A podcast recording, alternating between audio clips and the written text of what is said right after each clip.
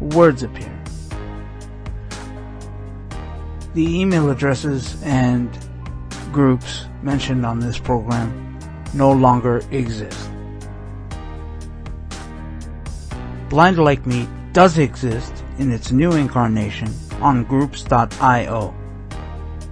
To join, send a blank email to blindlikeme plus subscribe at groups.io. That's blindlikeme plus subscribe at groups.io.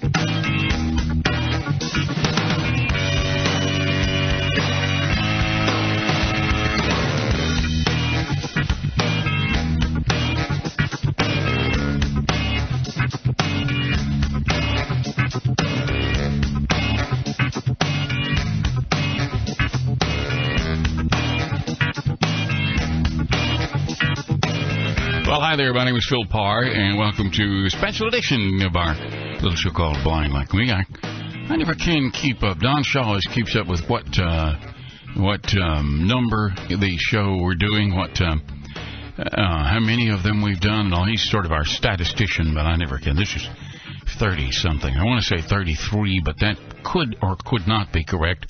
Anyway, the date we are doing this on is the 29th of March of 2004. I do know that. I, I was sharp enough to figure that out before we before we came in here. 29th of March 2004, and hey, we have kind of a special uh, little program. We, and most of you know, went on a little cruise here not long ago with some other folks who listen to the Handyman Show and who listen to Blind Like Me. There were altogether 16 blind people on the cruise. Uh, We met some after we got there, and we took 12 with us, including, of course, Don Patterson and his uh, wife, the warden, Emily, was with us. Uh, Shaw and, and Houston didn't get to go, but maybe next time they will. But anyway, these are just some things we recorded on the cruise, and we thought you might enjoy them, and we thought they'd make up a good little little show for blind like me. So- The uh, I never can remember the name of the ship is the Conquest, and the Conquest does not mean, however, that you as a person may make a personal conquest. Uh, it's just the name of the ship, and uh, nothing good may happen to you. We uh, ended up with 12 people, six couples, uh, to begin our our little adventure with, and we met uh, two others. We met uh, two people, Bob and Roxy with Seeing Eye Dogs, and we met uh, Donna and Rick. It's hard to talk. Donna and Rick, uh, who were uh, just married, they what is what is their situation? I can't remember. no one else does. They were just Donna and They were just Donna and Rick. They own a bar and They, oh, oh, that's right. They own a karaoke bar in uh, someplace. California. California. That's what I thought it was. St. Louis. You thought it was where? I, I might be the other f- couple that was from, from St. Louis. I can't remember. I think theirs was St. Louis. I think you're right. And uh, they were here, and both of them sang karaoke quite well. And so we visited with them. So that made 16 blind people, which I realize, for the amount of passengers, is a little over the quota. But uh, we have uh, we've survived and had a good time. This is our final day. This is Saturday, the 6th of what?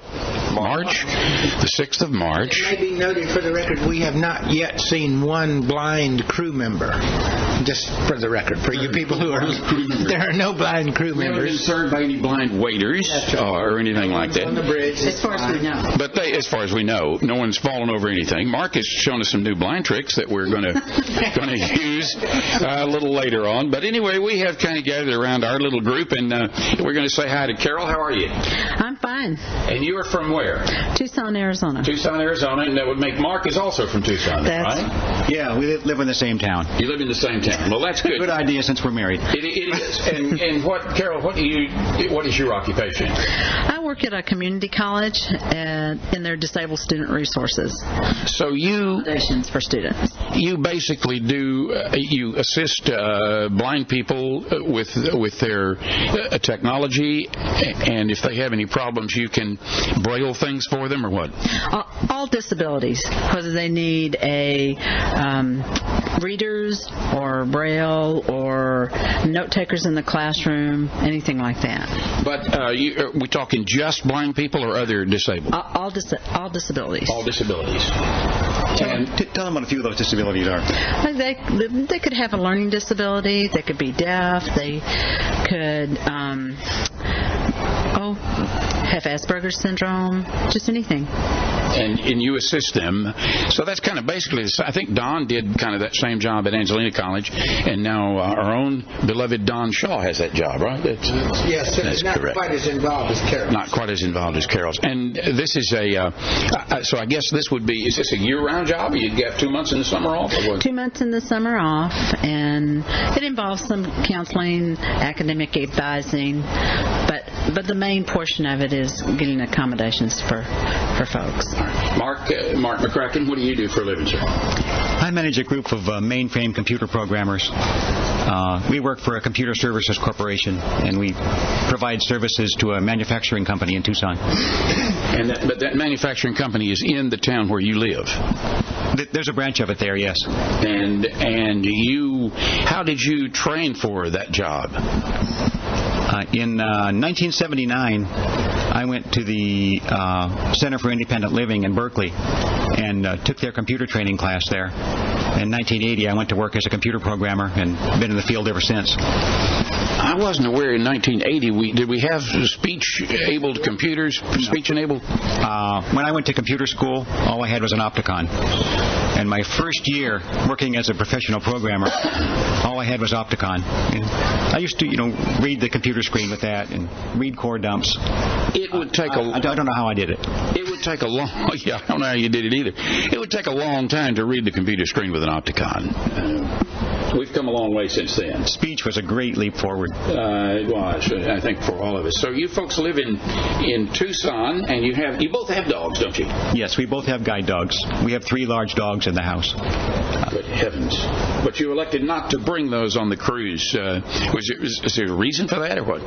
Oh, people at work, th- they're all sighted, and they, you know, of course, get used to my dog and loving love him because he's the only dog there. They say, "Oh, you're taking the dog on the cruise," and I say, "No, I'm not sure the boat has a poop deck, but uh, I understand that it does." It does. But but we find that a, d- a dog takes a lot of care on a ship, and it's it's easier to travel without the dog. Easier to travel without the dog, and Carol agreed with you. Well, and Mark's dog is older. He's over 11. He's 11 and a half. He didn't like change very much. And so, uh, Sounds like me. Carol's right. He he would be a nervous wreck here. so He tell, likes his routine. tell us this little story about the other day, when you, the Christmas, when you had the, some folks visiting at your home. You, tell, tell us that little story. Uh, we we uh, came home from the uh, Christmas Eve service at church with a couple of friends, and we just invited them in for a minute to uh, give them a little present. And we all stood around and talked for about 10 minutes, and then we walked them to the door as they left. And soon as the door slammed, my dog ran over and jumped up on the couch. Then he looked over and saw that we were still home, and our sighted daughter said he got the most puzzled look on his face and said, "What are you doing here?" Because this dog thought everyone had left. Everyone was gone. It was hard to get on the couch, right? Right. We talked to this uh, this guy in uh, I think in uh, Cleveland, Ohio, that said he was walking through a restaurant and his dog snatched a steak off a lady's plate. uh, and come to find out, uh, the mother had been feeding the dog secretly, sneaking the dog steak bones. So the dog thought it was all right. Um, all right, let's see what else can I Uh, Jason and Sue. do? Jason and Sue. All right, we'll uh, we'll do, we'll say hi to Jason and Sue. Where are you, Right here. Jason? Hello, sir. All righty. Where are you folks from? West Virginia. West Virginia. And Sue, you're also from West Virginia. Um, I was actually raised in Maryland, but yes, I'm living in West Virginia. Maryland and West Virginia are very close together. Yeah, we're right on the, the, the border. Now, you people are not married, No. Not yet. but you have plans, or you? Yeah, we're we're engaged to get married on May 22nd. May 22nd. If you can, if you can just keep her happy till May 22nd. well, he paid for the cruise, so. the cruise? Yeah. What a guy. Uh, we probably could find other people to marry him if you don't want to. I forgot to mention, uh, Carol and, and Mark, you both totals. Yes. You're both, you're both totally blind. Yeah. And you, both of you lost your eyesight in later life. I had low vision up until I was about 30 and then lost the rest of it. And Mark? I lost my vision when I was uh, 26, so I'm 26 years sighted, 26 years blind.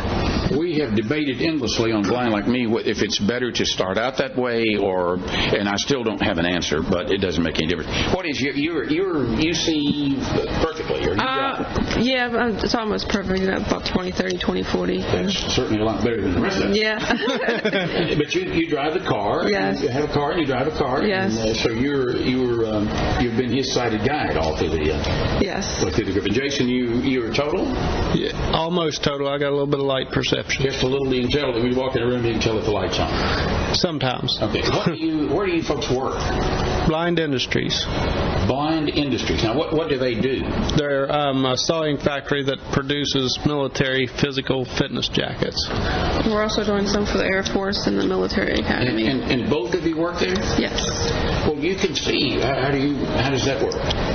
Um, well, They just like they you or have what? sighted and. Um, There's a ratio, um, three blind people to every one-sighted people that they have to. Three blind people to every one-sighted person, and you were the one-sighted person that walked in the door when they hired three blind people, right?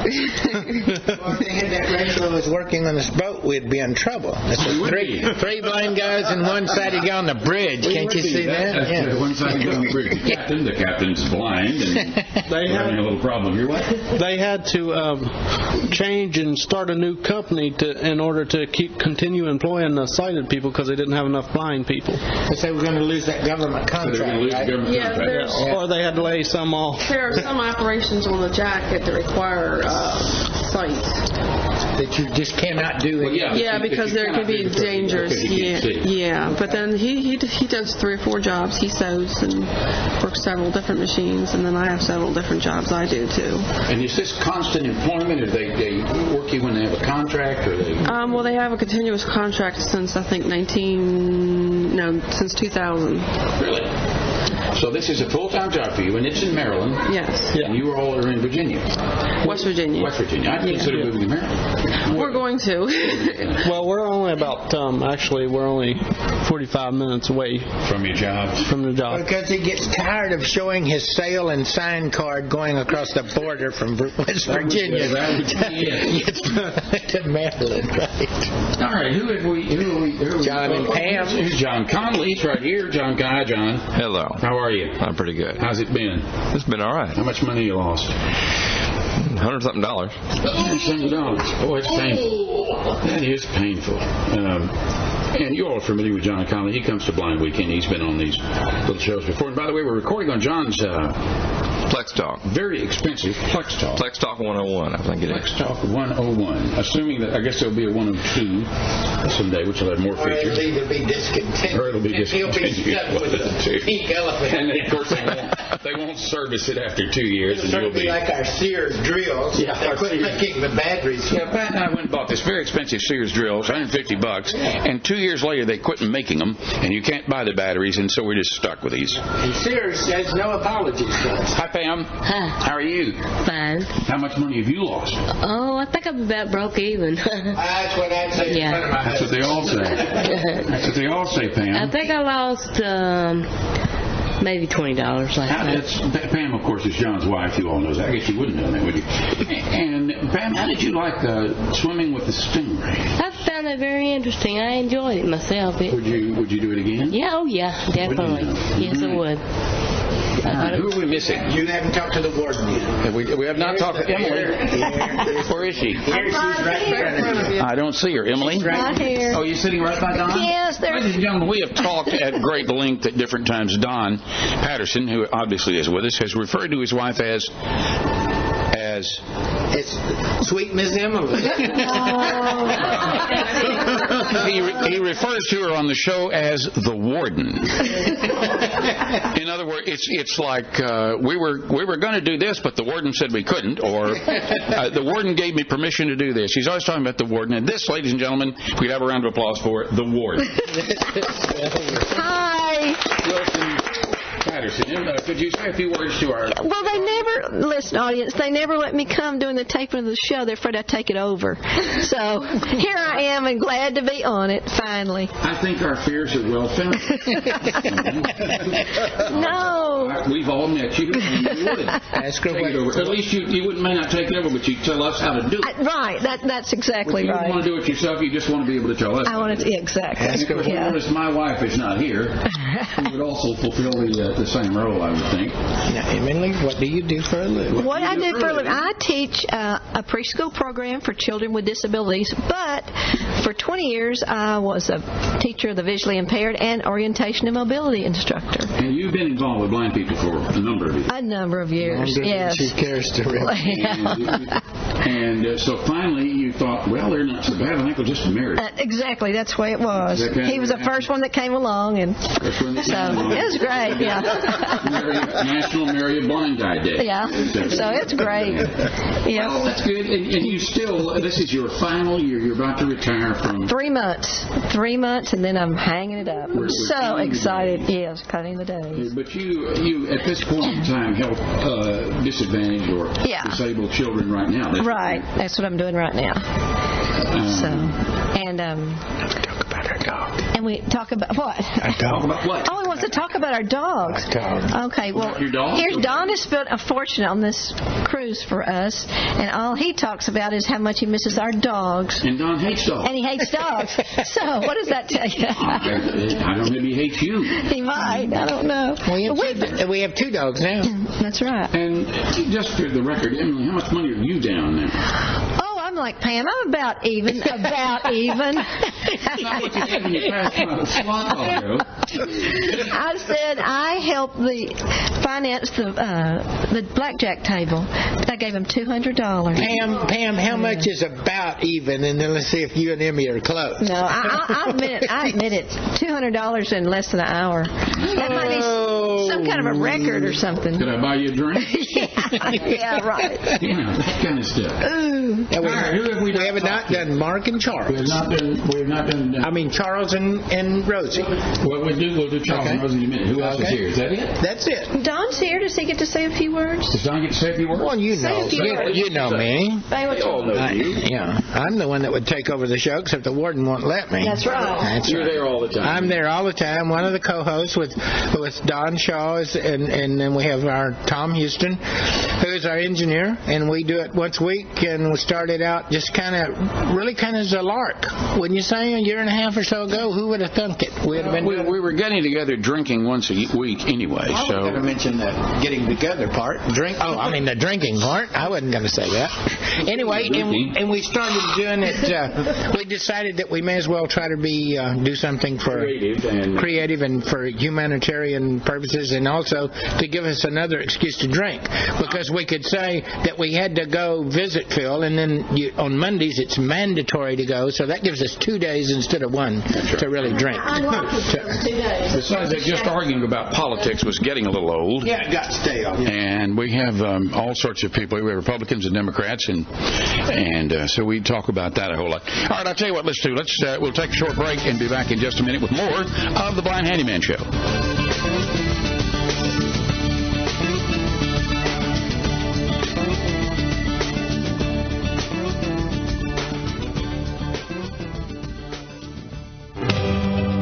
Facts about blind folk. Information you'll probably never need. Titillating tidbits to make you think on the blind side. Here's Mark Christie.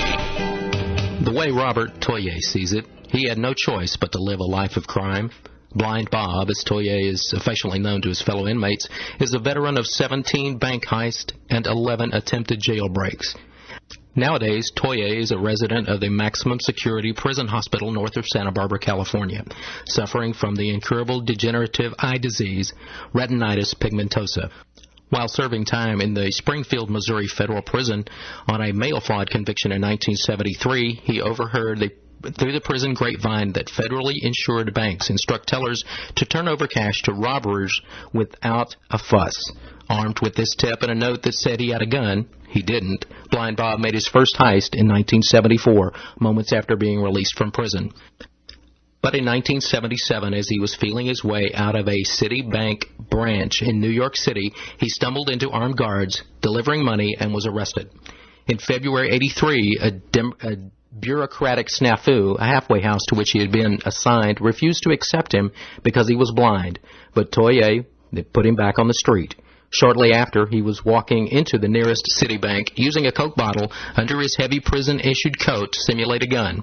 Toya ordered the teller to put the cash in a Saks Fifth Avenue bag and walked out with his biggest take yet $18,000. May 24th, 83, he varied his routine. He was caught and arrested and charged with nine counts of armed bank robbery. Sentenced to 17 years, he planned his escape. His 11th attempt, he made it over two hurricane fences using his cane to flatten the razor wire, but was captured after running into a pine tree. Bob does have a good side. He claims to have given under aliases a good chunk of what he had stolen to charity, including $35,000 to retinitis pigmentosa research. The rest of the cash he hopes to save for himself. On the blind side, I'm Mark Christie. On the blind side, celebrating the contribution of blind people to societal evolution.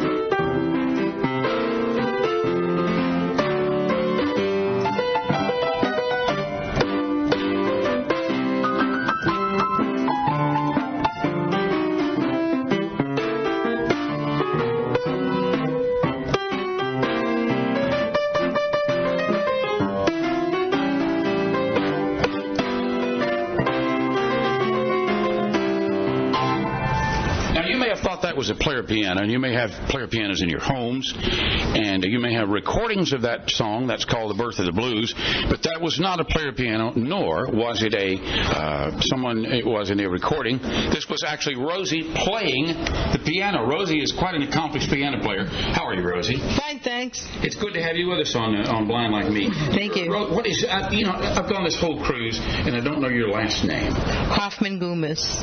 Now what? Hoffman Goomis. Rosie Hoffman Gomez. So Hoffman was your maiden name. Right. Okay, now we've got that. And Charles is also here. Charles is your husband. And uh, hi, Charles. Hi. How are you? Good. And his name is Hoffman Gomez. And his, his name is Hoffman Gomez. No, no, no. No, it's Gomez. No, it's not. Okay, we'll, we'll try to be careful. Rosie, uh, Rosie, you you were, uh, I guess, a, a at, a at a young age they discovered that you had a talent for music, right? Right. H- How old? When when did they first realize this child is, is has a has a musical bent? When I was a year and a half old. How, how would they know that at a year and a half? old? What I heard a lot of music when I was younger. My father used to play records a lot, and I put my ear to the. There was a screen on those old record players Uh-huh. that you could put your ear to. And what I would do is I'd go up to the piano and with one finger try and imitate what I heard. And, and so obviously you were good at it, and they decided, well, maybe she has some musical talent. Correct? Correct. Is that right? You can't shake your head now. it's not normal for blind people to shake their head yes or no. You can't do that because they can't hear you on the radio. And so you had a piano in your home at an early age, right? Right. And you began imitating these records, and they decided, well, she has some musical talent. What, uh, your parents, how did they treat you as a child? Did they let you do normal things? Did they, did you go outside a lot and play with other, other kids, or, or what? Well, I was sent to blind babies nursery school when I was younger, you know, when I was about three. And then after about a year of that, they put me at Perkins. They didn't, they overprotected me a lot, my mother especially. You think overprotected you? Yeah, pretty much. Now, what is blind babies in nursery school? I missed that. I, I wasn't. It was a school that we went to in Jamaica Plain. and they taught us how to yeah they taught us how to feed ourselves and basic needs Well, that was good. Learning to feed yourself was a good thing, though. I mean, that, you, wh- why did you feel like you were overprotected? You feel like they didn't?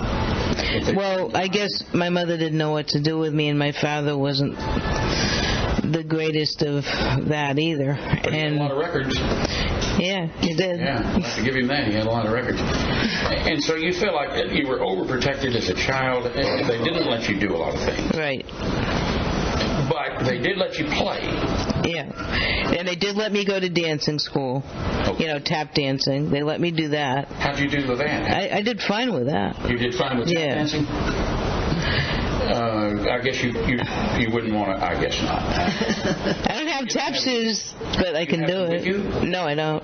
Oh, you, you didn't bring them. No, I haven't had them for years. See, we could have had our first radio tap dancer. Wouldn't it have been great? Tap dancing on the radio.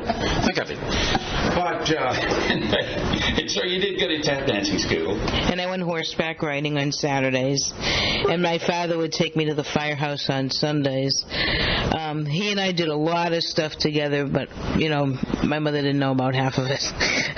she was more overprotective, I guess, than he was.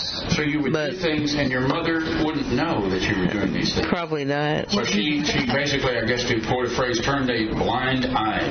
Yeah, you could say that. What did your parents do? what, Ask Rosie, what par- what did her parents do? What were their livelihoods?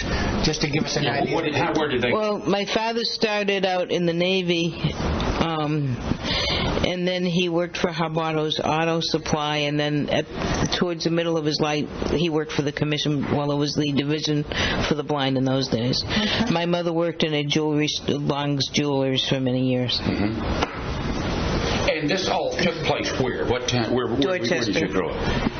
Do what now? I grew up in Dorchester. Dorchester, what state? Massachusetts. Massachusetts, okay, so we're not all familiar. And of course, they sent me to camp. I went to Camp Allen in Wapanaki for quite a few years. And you eventually ended up at a blind school, a so-called. Oh, I, I was in a blind school all my life. I went to I went to Perkins. Is that a private paid school? No. It's free. Is that the, is that the equivalent to the Massachusetts school? That's the state school for the blind.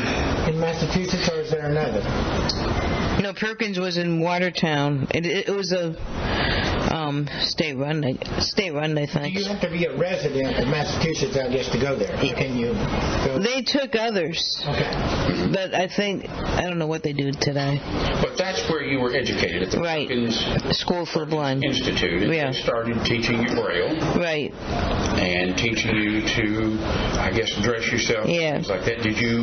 Were you a good braille student? Did you read braille? I started reading really good in about the half second half of my second grade year. Okay. Is is braille still a part of your life? Do you still use? Yes. You, you use braille. What do you use it for? Um, braille music a lot, uh, reading different magazines, um, but I use a lot of technology more. And I also have a braille display on my packmate. And you can actually read. Uh, you've actually read uh, magazines in braille. Yeah, I can. Okay, so you're a braille reader. Yeah. As opposed to us who aren't. Right. Uh, all right. And so you finished high school at Perkins In 1965. in 1965, and by then you were playing well. I mean, you had had a lot of musical training by then, right? Right, but I had to get it outside the school with the exception of my harmony classes with Edward Jenkins, and I took chorus at Perkins and voice for one year. At Perkins. Yeah. Other than that, they taught you music outside the right outside of Perkins uh, because they didn't have anyone there qualified to teach someone as as gifted as you, or what? It was, you know, they put everybody on the same levels, and I was more more advanced, I guess. But by then you had taken lots of, of music by age 17 or 18. Yeah. And you said that age 16, I think you alluded to the fact that you played with the Boston Pops, Orchestra. How did that How did that happen? Tell us about it. Leo Litwin, who was my teacher, was the Boston Pop soloist. Was Boston Boston Pop soloist? Right. Now what did she play? He. He. He was, he, you know, he was a pianist. Well, he was a pianist. And so he took you to to play with this orchestra. Was this was in a big concert hall? or- Symphony Hall. Really? Yeah. In Boston. Right. What a deal. And so you graduated high school at Perkins, and you uh, did you get scholarships to music school? Or? I went no. Then I went to Mount Ida. It was Mount Ida Junior College then. Now it's a full-fledged college, and I went there for three years, where I got my Associate of Arts degree. which had very little to do with music, or or this was a, an associate's degree in music. No, associate's degree, period, I guess. And I also received the first of the annual alumni awards for persistent effort and dedication for attaining personal goals. And you thought at that time, uh, what am I going to do for a living? Did you did you feel like you could make a living doing music, or Well, that's what my father wanted. He really pushed, and um, that's what he wanted. he wanted you to do music? Yeah. But you had other ideas, or you I wanted I wanted to teach. I didn't. I felt like a lot of pressure going on concert tours. In a way, now I'm sorry I didn't. But um, since I have been, you know, after graduation from the conservatory, and I don't regret I did what I did, except for it would have been fun doing the concert tours, but I wasn't sure if I could handle the pressure of it. Um, I got a constant so and so can do this, why can't you do this? You know, like sighted peers. Yeah. And you know, it was typical in those days. And then um, I graduated Mount Ida. You know, I went there for three years. Then I went to the Boston Conservatory and majored in music and minored in composition. and planned on at that time teaching? Yeah. Uh, did, did that work out? Did you Yes, it did. you did some teaching for a while? I'm, I still do it on occasion, but now I'm now I got um, I'm busy with ballet theater. I started playing ballet classes. I'm the first blind person in the states that has ever done this. Mm-hmm. I started in 1973 and still doing it. You're still doing it. Yeah. Well, they're going to put you on regular at some point in time, don't you imagine? And which ballet company did you work with? Jose Mateo's Ballet Theater. and you play the music they dance to. Right. Uh, how do they give you that music? Do they? Because they couldn't write in braille, or they? I take anything that I know from the classic rep and or improvise in that style. So in other words, you'll find a song. I'll find that they'll set the tempo, and then I play accordingly. And if they want it faster, they give me signals, and or they'll tell me, and that's about it. I've been doing it for 23 years. I can read everybody's cues, for the most part. You can you can read their cues. If they want it faster, they tell you they want it faster. Yeah. If they don't. Or they'll they'll give me signals like snap their fingers faster. Then I'll know. And and if that piece doesn't fit the particular dance they're doing, maybe you would change. Uh, Right. and so you you all come to a compromise on the song that you're going to use for uh, for their particular dance, right? I'm the one that has to compromise. You're the one that has to compromise. Right. Well, you're blind. What do you expect? What seems to happen, I mean, Charlie has witnessed classes. See, you- maybe you can tell them. Um, you know, they like they'll give a tempo and a three-four or a four-four or a two-four.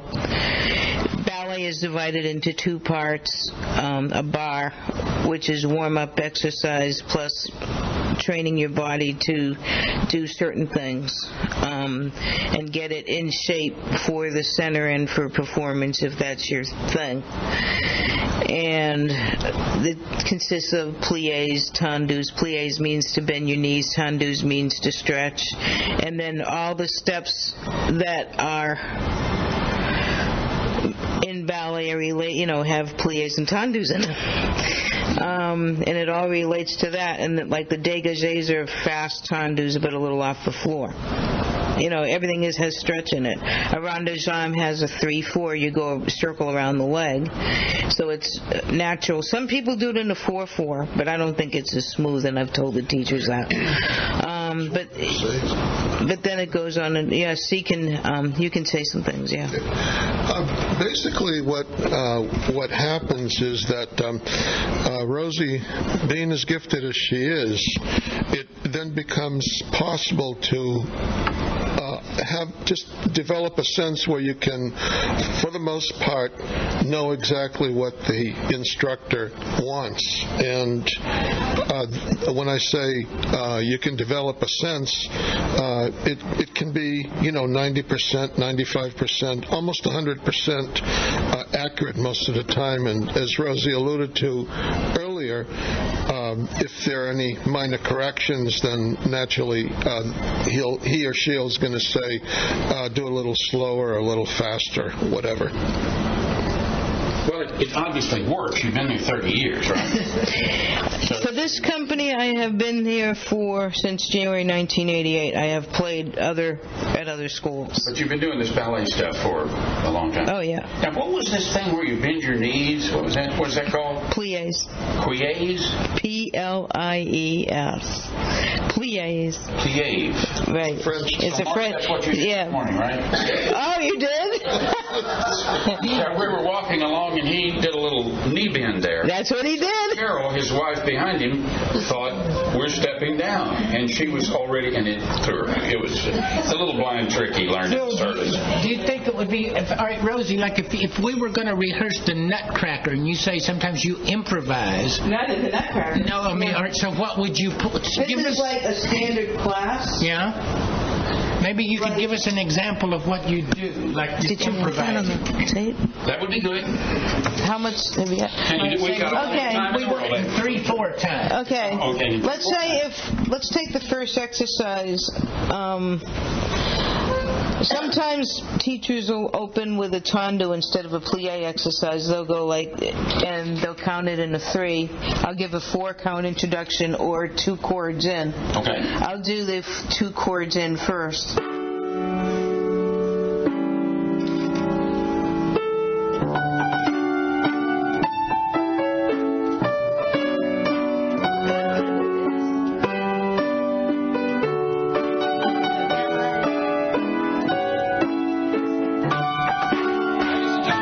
Okay. Don is up down. I guess. then we were doing the ballet. Okay, now the now the four four counts would be this.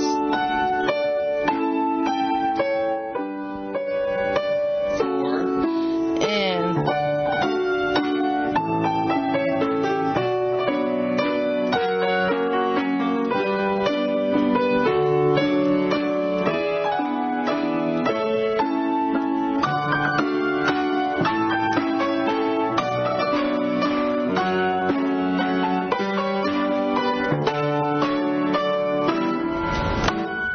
but it's usually 32 or 64 counts. I just gave an example. Okay. Um, four. If they wanted a slow tandu in a f- two four, I'd probably do this.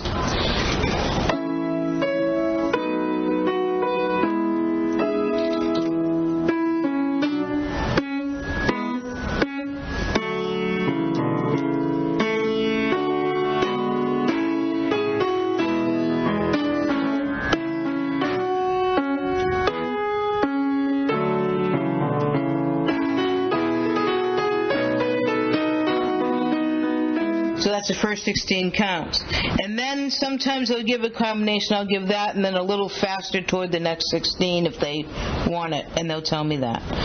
Um, a See, each system has their own terminology, so I'm not going to go into that. Um, like Batma Degage and Batma Glisse are the same step and the same. You do like a fast 6-8 for that, like this. Okay. A rond de jambe, you could do something like this.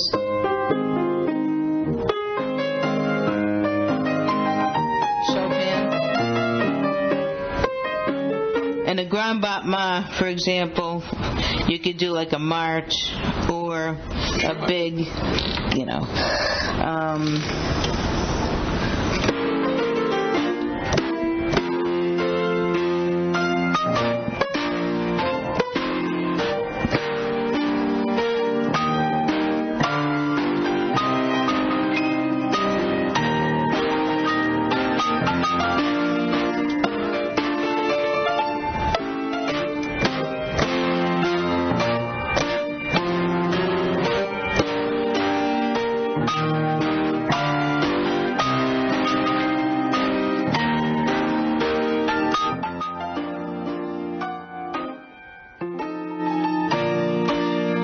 they want it faster, you do. Um,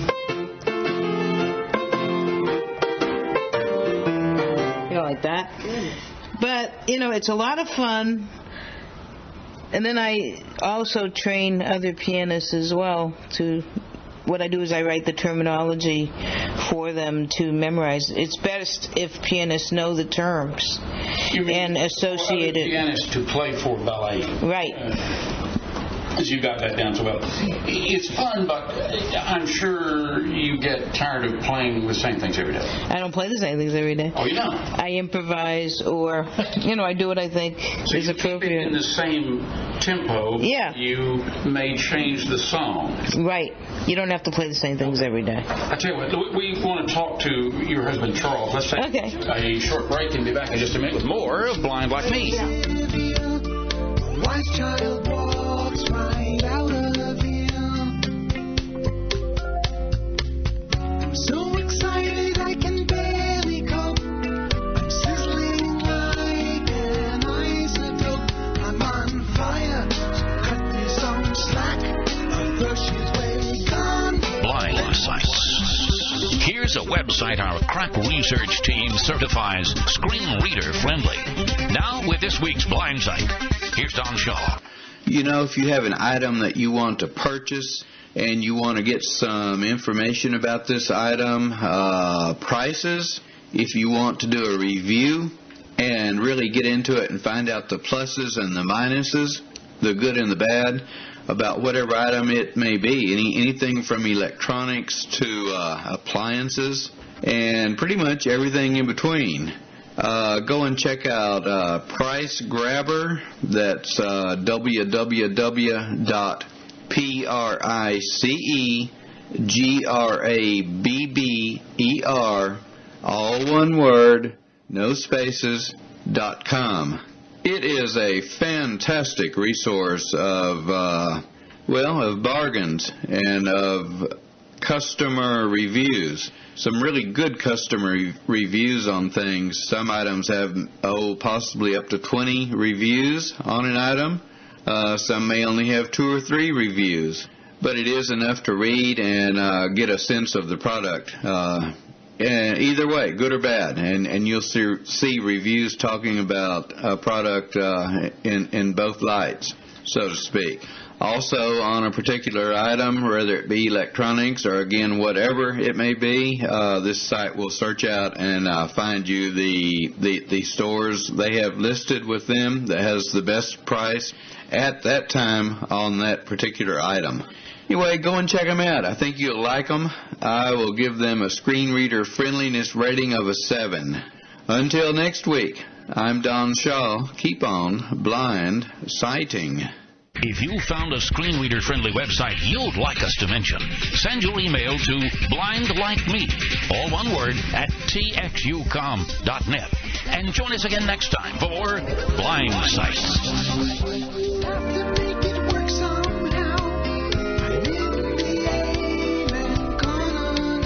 It's called love. I spell out in My brush is all buzz. Then she's Courtney had a question. Uh, uh, you wanted Oh yeah, Rosie, what's your favorite song to play? What do you enjoy playing the most? What type? I like everything, but I like Beethoven. I like Chopin, Gershwin. Give us a little Gershwin. Well, I had one question for- in that same vein. What is there a key? What is the key you hate to play in the most, and wh- and what's your favorite key? C. See, C is my favorite key because that's the only one I can play in. Oh, And you, you hate to play in C because it's so easy? Because No, I just don't like the sound of it. you don't like the sound of the key of C. And D is your favorite. D is my favorite key because it's bright. So you should love Merle Haggard because he, most of his songs are in D. Yeah. Do you play any country and western, right? No, No, no. no you're right. country, no country, and uh, neither kind of music, country or western. Oh, I thought that was one and the same. Excuse me, it's a joke. Oh, okay. Trust me. Sorry. I came to the radio station and said, "What kind of music y'all play?" I said, "Here we play both kinds, country and western." I mean, I can play He didn't it, think you it was know. funny either, so. Now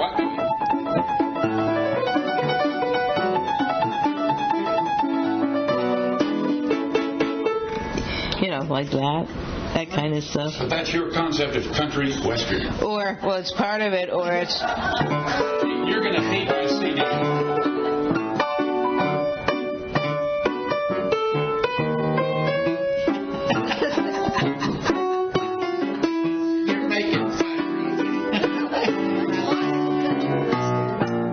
You know, stuff like that. That's See, that's a, just yeah. typical hillbilly country, Yeah. western Right. uh, country. Oh, I get bored with one four five one. Um, you get bored with, with one four five one. It just get, makes you tired, doesn't it? Yeah, it does. I want to go to sleep. hey, is this running? I hope not. This is running. Oh my God. We're on the radio. This is running. It's okay though. You're going to get mail from every country and Western artist in the world. That's right. They'll all be sending, uh, be sending, sending you things. But it's it's all right not to like country and western. I don't care much for classical. How about Lo Gershwin? Okay. What would you play if you're called on to play George Gershwin? I did the Rhapsody. Absolutely. yeah. You did Rhapsody. Yeah, I already did that three times already. Um, Okay, I can do one part of it. Okay.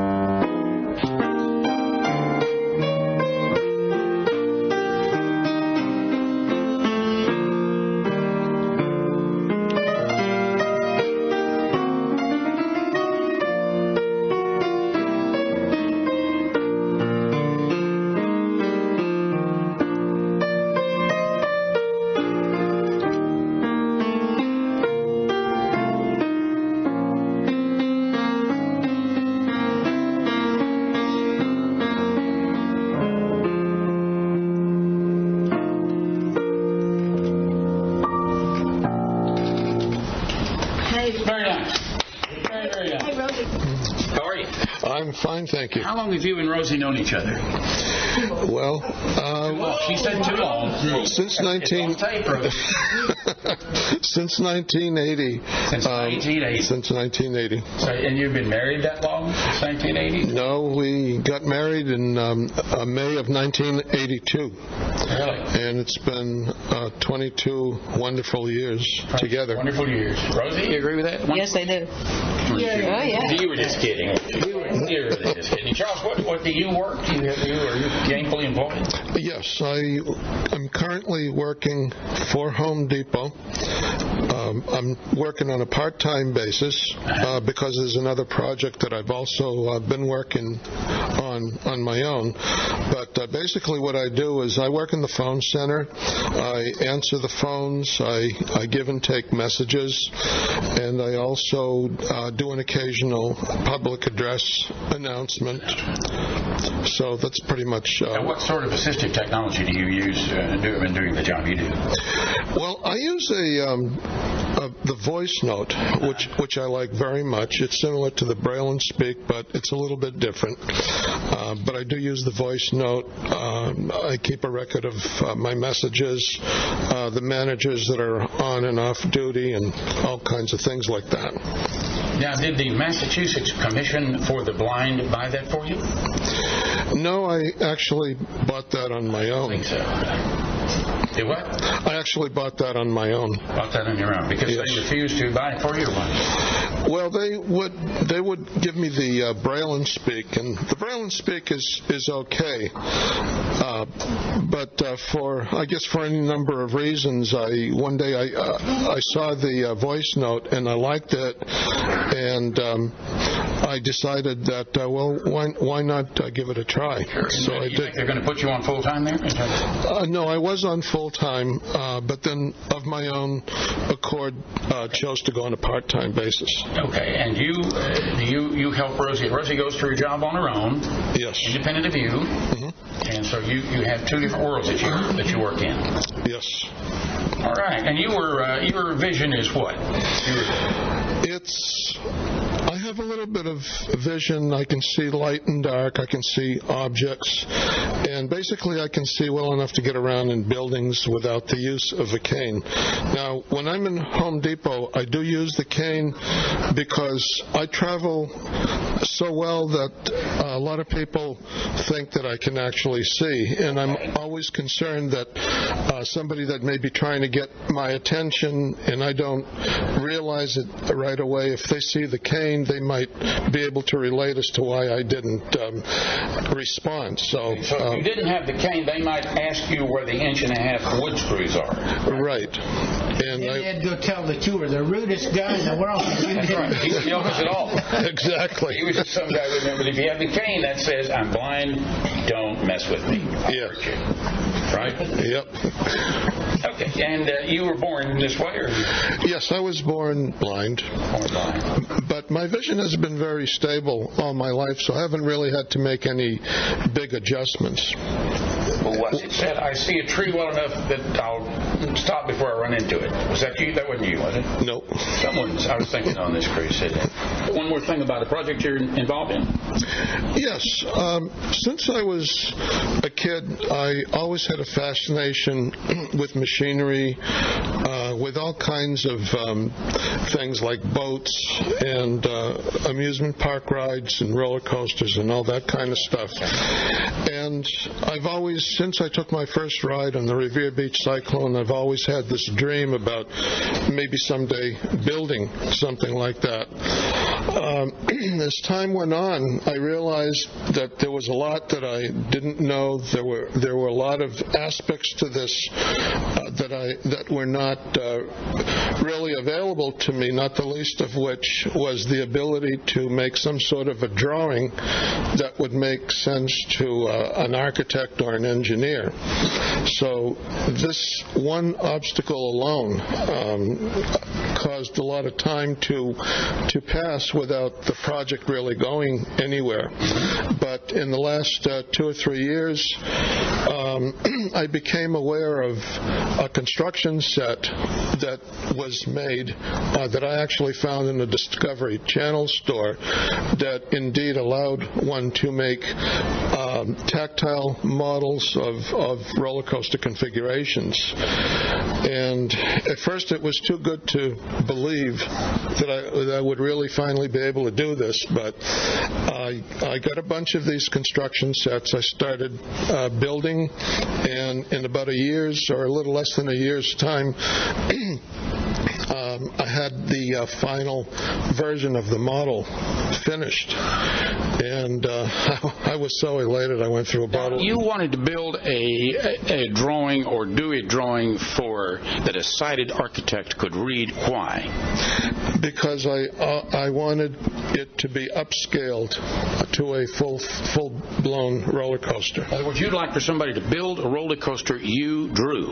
Yes. But then wouldn't we all? Uh, and, and so you you finally with this product that was an off the shelf product bought at the Discovery Channel Discovery store. Channel store, you were able to do that. Yes, and what gave me the idea, what kind of pushed me over the edge was uh, that I had watched a um, on public television, and in fact, uh, it explained the program explained that a lot of designers will make a uh, quote what it will look like drawing end quote. And when I when I heard that, I, I, I just said to myself, well, is there any reason why I couldn't attempt to do the same thing now? Is there a like is there a contest you would enter that they would say the winner of this contest we're going to build this roller coaster or what? I'm not aware that there is uh, such a contest, um, but what I decided to do would, was to ask uh, different people uh, different questions, and I'm currently working with a fellow that's helping me to make a professional video of what I actually have right now, and uh, we're going to use that as a marketing tool. And you you would hope maybe to get someone to fund the roller coaster you've you've designed. Yes. Now, do you have? Or, or- I don't I know nothing about this. Do, or do they make? um, but I know there's model railroads. Do they- Are there model roller coasters that you can have in your home that will simulate roller coasters? Well, you, you- you can get a number of um, uh, toy models, and some of them are actually quite good. Some of them are just just pieces of junk. But uh, this this is a um, a model that um, you, they provide you with a track. Uh, and they provide you with uh, uh, these little plastic marble-like balls that will go along the track. And the idea that it is that if it's properly configured, it will start from the top and you know go up and over every hill, around every curve, and and on the bottom without coming off the track. And to make this happen, of course, everything has to be at the proper angle, and there's a lot of experimentation that goes on in this process. And uh, the model that I've uh, built, uh, which is the first of several that I'm planning on doing, has 13 hills. You also have model trains? Yes. Okay, do you? We had a, a gentleman on the show who was very interested in contacting other blind people who have model trains. Is there a blind a list for blind people who have model railroads, or do you know? Uh, no, I'm not aware of a list like that, but it's interesting that you say that because I've I've always wanted to know if there were others uh, that like to do the same kind of thing. It's it's a hobby that I've been enjoying for most of my life. I I think there are lots of others, uh, other blind people who, who have model railroads. Do you have uh, an email address that you would be willing to give us if someone wanted to contact you? And maybe you folks could get a list uh, or group going for uh, model railroad and blind model railroad enthusiasts. Sure. Um, my uh, my email address is Coaster Rider. C O A S T E R R I D E R. That's all one word. At rcn dot com. All right, do it one more time for us. Okay, the email address one more time is Coaster Rider at rcn dot com. That is the little things, some little things that we did on the uh, cruise. There we go. The blind, blind like me or blind handyman cruise, whichever you choose to call it. It was it was lots of fun. I don't know. Uh, we may try something a little less ambitious, like uh, just a get together at at a hotel near the airport in Houston um, a little later on this year for people who listen to these shows, blind like me and and also the blind handyman. By the way, if you'd like to be a guest on the show, please write me at uh, blindlikeme at txucom, blindlikeme at txucom.net, blindlikeme at txucom.net, and I'll respond to you, and we'd love to have you as a guest on the show, you know? Next week we'll be back to regular format and doing the regular things. I can't remember who the guest is next week. Maybe I think the gentleman from um, maybe the gentleman in uh, Indianapolis, Indiana, who owns two or three radio stations, and so that'll be good for us radio enthusiasts. We'll do that again next week. Thanks for listening. If you're listening on ACB Radio, stay tuned. The blind handyman will be along. Those guys with hammers and saws. And we thank you so much, and we'll see you next week. Bye bye.